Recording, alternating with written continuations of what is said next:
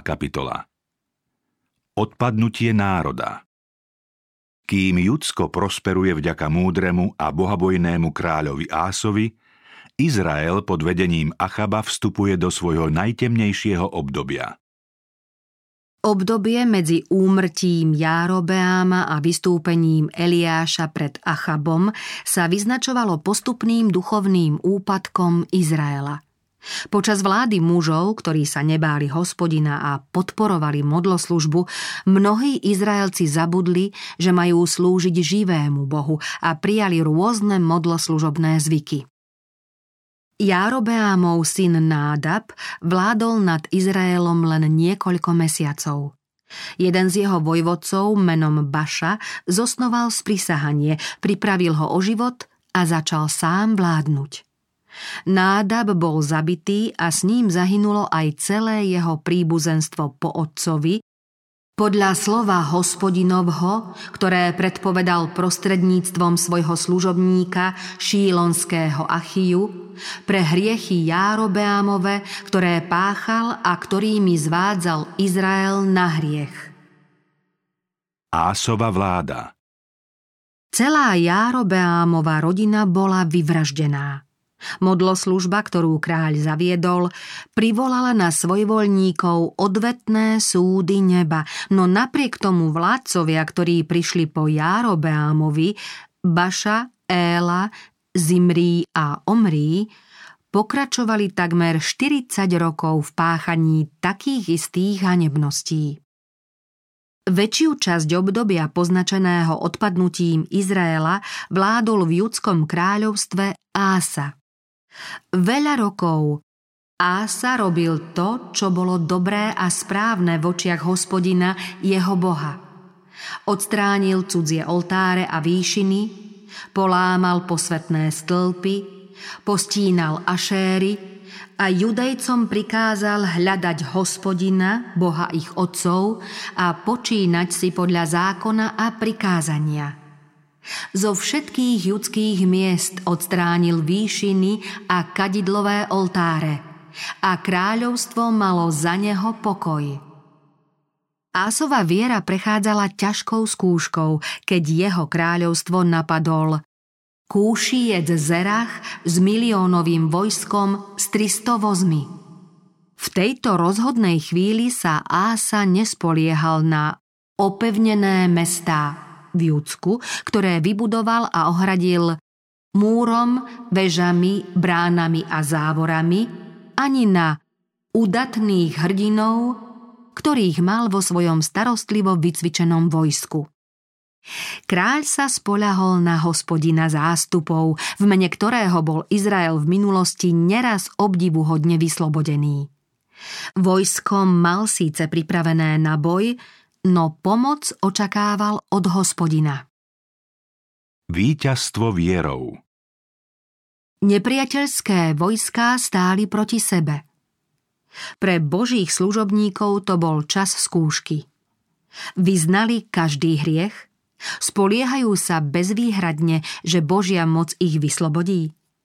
Tieto a podobné otázky znepokojovali vodcov ľudu – z ľudského hľadiska obrovské egyptské vojsko musí zmiesť všetko, čo sa mu postaví do cesty.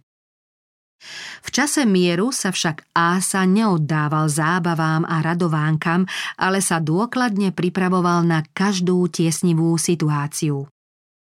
Mal dobre vycvičenú armádu a ľud viedol k tomu, aby bol každý zmierený s Bohom. Napriek tomu, že teraz mal armádu počtom menšiu ako nepriateľ, jeho dôvera v Boha neochabla. Pretože sa kráľ utiekal k hospodinovi v dňoch úspechu, mohol sa na neho spolahnúť aj v dňoch ohrozenia. Z jeho prozieb je zrejmé, že poznal Božiu obdivuhodnú moc. Hospodine, len ty môžeš pomôcť v boji medzi silným a bezmocným. Prosil. Pomôž nám, hospodine, Bože náš, veď na teba sa spoliehame a v tvojom mene ideme proti tomuto davu. Hospodine, ty si náš Boh. Nech človek nič nezmôže proti tebe. Každý kresťan sa môže modliť tak ako Ása. Nebojujeme proti krvi a telu, ale proti kniežatstvám, proti mocnostiam, proti vládcom tohto temného sveta, proti duchom zla v nebesiach. V živote musíme bojovať proti silám zla, ktoré odporujú spravodlivosti. Nespoliehame sa na človeka, ale na živého Boha. V neochvejnej viere smieme očakávať, že Boh pre česť a slávu svojho mena podporí naše ľudské úsilie svojou všemohúcnosťou. Vyzbrojený Božou spravodlivosťou môžeme zvíťaziť nad každým nepriateľom. Viera kráľa Ásu bola mimoriadne odmenená. Hospodin porazil kúšícov pred Ásom a pred Júdom, takže kúšíci ušli. Ale Ása a ľud, ktorý bol s ním, ich prenasledoval až po Gerár. Z kúšícov padlo toľko, že nikto z nich nezostal nažive, lebo boli rozdrvení pred hospodinom a jeho táborom. Keď sa víťazné vojská Júdu a Benjamína vracali do Jeruzalema, Azaria, syn Ódédov, na ktorom spočinul duch Boží, vyšiel pred Ásu a povedal mu Čujte ma, Ása i celý Júda a Benjamín.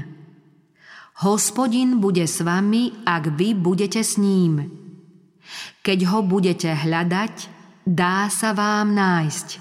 Ak ho však opustíte, opustí vás – vy však buďte pevní a nech vám neochabujú ruky, pretože za vaše dielo príde odmena. Pod vplyvom týchto povzbudivých slov sa Ása rozhodol prikročiť k ďalšej náprave v Judsku.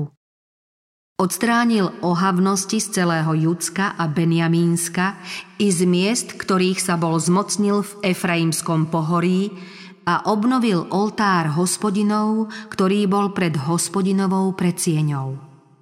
Na to zhromaždil všetkých judejcov a Benjamínovcov a z Efraima, Menašeho a Simeona tých, ktorí bývali s nimi ako cudzinci, pretože mnohí z Izraela prešli k nemu, keď videli, že hospodin, jeho Boh je s ním zhromaždili sa do Jeruzaléma v treťom mesiaci 15. roku Ásovej vlády a obetovali toho dňa hospodinovi z koristi, ktorú priviedli, 700 kusov hovedzieho statku a 7 tisíc oviec.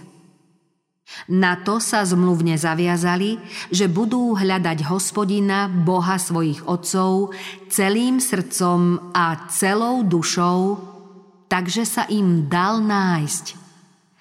Tak im hospodin poskytol pokoj od okolia. Pri svojej dlhej vernej službe hospodinovi sa však Ása dopustil aj chýb. Bolo to vtedy, keď vo svojej dôvere v Boha zakolísal – keď raz izraelský vládca napadol judské kráľovstvo a zmocnil sa rámy, opevneného mesta ležiaceho len 8 kilometrov od Jeruzalema, Vtedy sa Ása v záujme záchrany uchýlil k zmluvnému spojenectvu so sírským kráľom Benhadadom. Pretože sa v tiesni bezvýhradne nespoľahol na hospodina, prišiel k nemu prorok Chanány s kárajúcim posolstvom. Pretože si sa spoľahol na sírskeho kráľa a nespoľahol si sa na hospodina svojho boha, uniklo ti z ruky vojsko sírskeho kráľa – Neboli kúšíci a líbíci početným vojskom s veľkým množstvom vozov a jazdcov? Keď si sa spolahol na hospodina, vydal ti ich do rúk.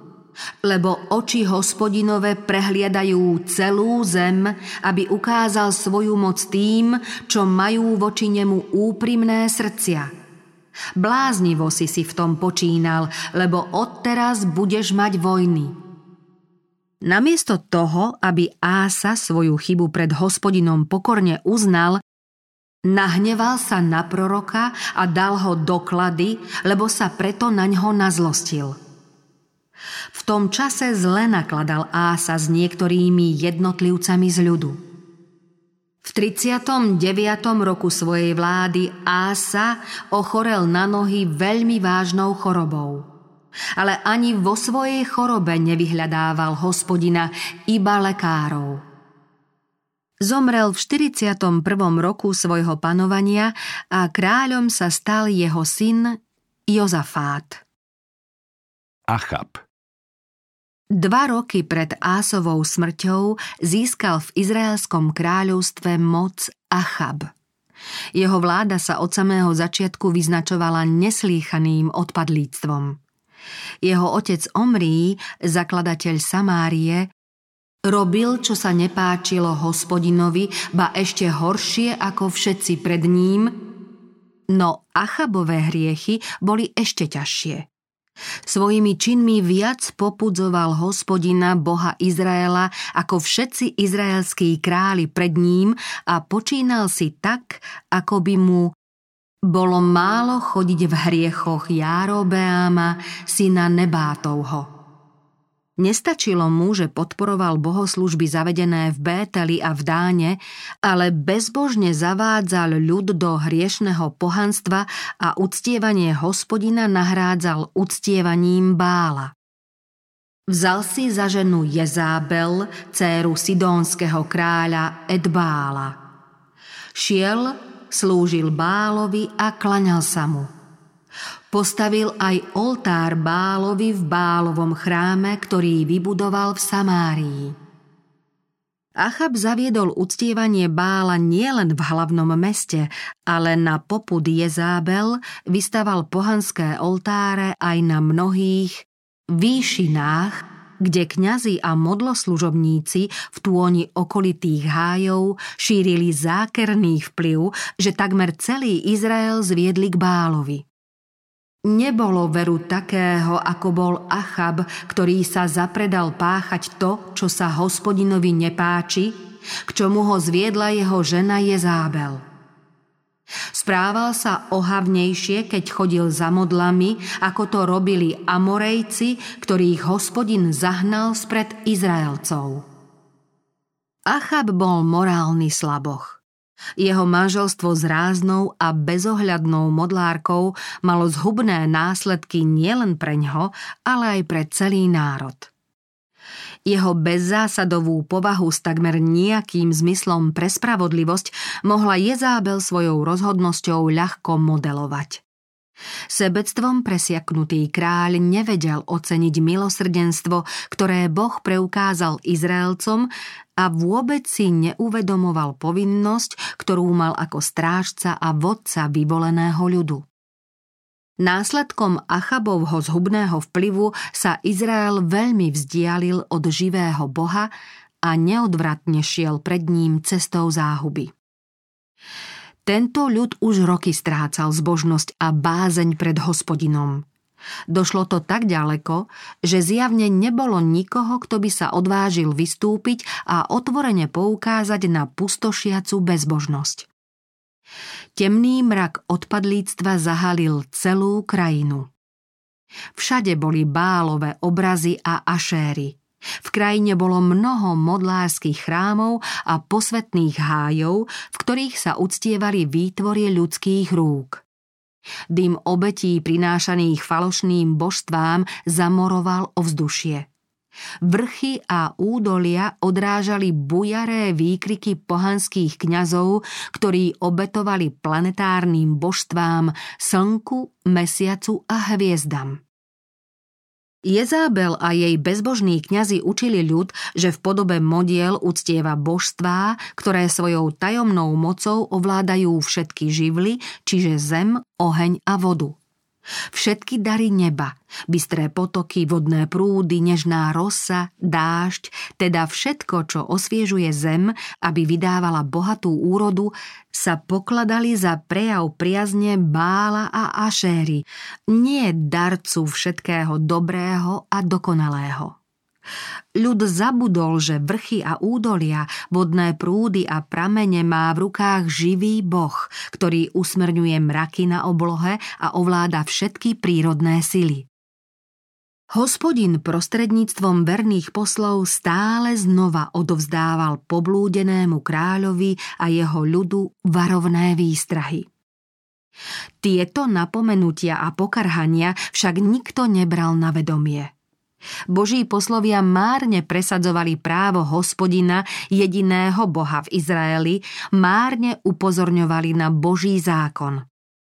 Ľud, uchvátený oslnivou krásou očarujúcich obradov modloslužby, nasledoval príklad kráľa a jeho dvora a oddával sa omamným, no ponižujúcim rozkošiam zmyselných pohanských rituálov. Vo svojej zaslepenosti a nerozvážnosti sa rozhodol zavrhnúť Boha a jeho bohoslužbu. Svetlo, ktoré im Boh z milosti poslal, pohltila tma – Jemné zlato stratilo svoj lesk. Beda, sláva Izraela zapadla. Vyvolený Boží ľud nikdy predtým neklesol tak hlboko. Bolo 450 prorokov Bálových a 400 prorokov Ašéry. Nevyhnutnú záhubu národa mohla odvrátiť len Božia zázračná moc – aj keď sa Izrael dobrovoľne zriekol hospodina, Boh neprestal milovať tých, ktorí boli zvedení do hriechu a rozhodol sa k ním poslať jedného zo svojich najodvážnejších prorokov, ktorý v mnohých roznieti vernosť hospodinovi, Bohu ich predkov.